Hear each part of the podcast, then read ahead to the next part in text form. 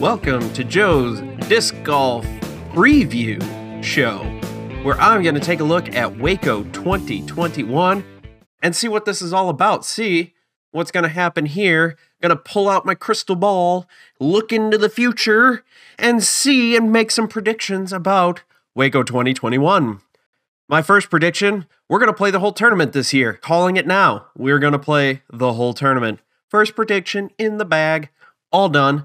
But before I get into everything that's happening here at Waco 2021, let's jump in our little time machine and head back. We're going to go all the way back to 2019. So let's start with this blast from the past. We're going all the way back to 2019.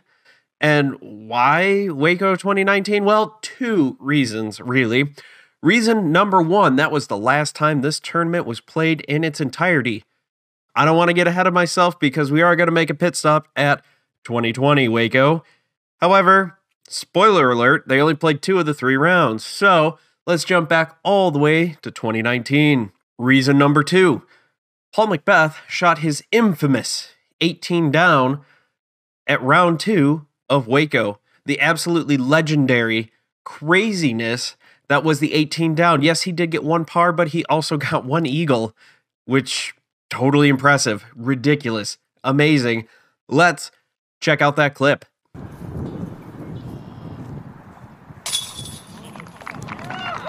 That was fantastic. Just look at how happy he was. Got the Michael Jordan tongue and everything hanging out right there. So excited to do that. And he goes on to best Ricky Wysocki and win the tournament. For 2019 Waco, Paul McBeth, number one, Ricky Wysocki, number two. And we have a tie for third place between Seppo Pajo, pa- Pajo, I believe he's Finnish, did a fantastic job, jumped 25 spots in round two to go and, you know, do a pretty bang up job there. And Alex Russell, good job, gentlemen, making it all the way up to the third spot. On the FPO side, in 2019, it was Katrina Allen and Paige Shue that had a fight to the death, battling each other, seeing who could best who, going hand to hand in combat on the disc golf course. Both of them shooting a three down on day one, both of them shooting a four down on day two. That leaves them tied at seven under par. However, Katrina Allen just ran away with it. She said, All right, enough of this. Paige, goodbye. I'm going to leave you. Eat my dust. Probably not. She seems like a really nice lady. All of those pros seem like really nice people. However, at the end of the day, it was Katrina Allen taking home the first place trophy at 12 down. Paige Shue hung on to shoot even on the day, leaving her at a seven down. Paige Pierce was third, shooting one down. And last but certainly not least, Sarah Hokom taking home the fourth place spot at a three over par. Fantastic job, ladies. Very exciting finishes to both. If you want more excitement, go back to 2018, where you had Paige Pierce and Katrina Allen battling it out for an epic showdown. That takes care of the men's and women's for 2019. Moving on to 2020, there are two major stories of Waco 2020. The first one, what we all thought was going to be the biggest story Brody Smith goes pro, goes to his technically second tournament as a pro. Fun little fact about Brody Smith he played in the WCGS's Huntington Beach 2020 Winter Six Week Series. So, you know, technically Waco was number two, but it was his first pro tour, his major, his national tour. He was able to get into that because he's Brody freaking Smith. We thought that was going to be the excitement for the weekend, but boy, were we wrong.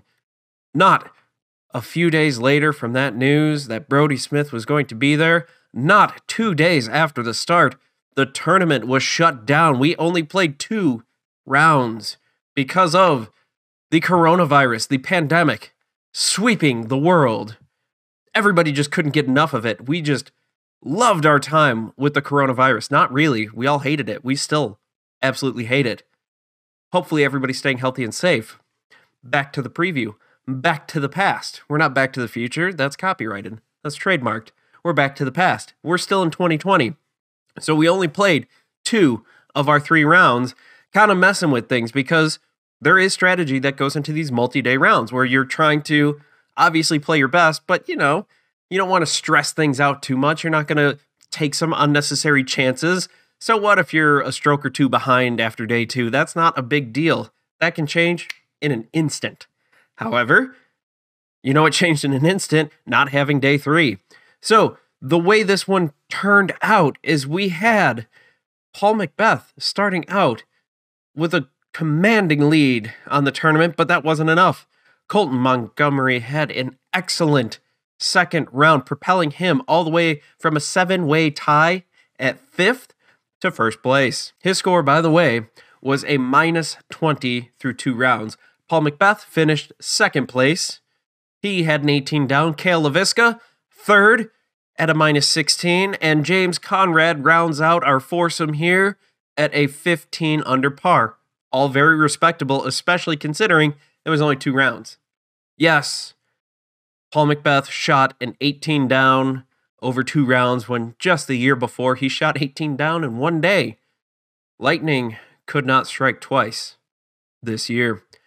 On the FPO side, Evelina Salonen shot two fantastic, consistent rounds, shooting two down on both days, giving her first place with a four under par. Second was Henna Blomroos. Blom, Blomroos. I am sorry, Hannah. I apologize that I cannot say your name. I am terrible with words, and yet I host a podcast. That is what happens. She shot a one over par and a one under par, leaving her even. Sarah Hokom took third place with a five over par, and Katrina Allen was the other third place finisher in that tie for Waco 2020. So, what can we expect from Waco 2021? Well, I predict, as I did at the beginning of this video and at the beginning of this podcast preview, that we will finish all three rounds. I know, craziness. But we're also in for a wild ride. I mean, look at what's happened over the last three years.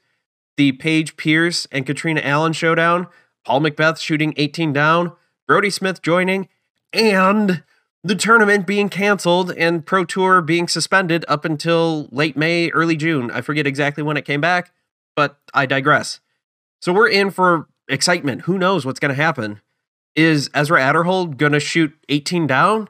Is he just going to tear it up and just destroy everyone on this course? I'm thinking no. That's that's my prediction here. Yes, he has a cannon and he is a very good disc golfer. He is very very good at disc golf.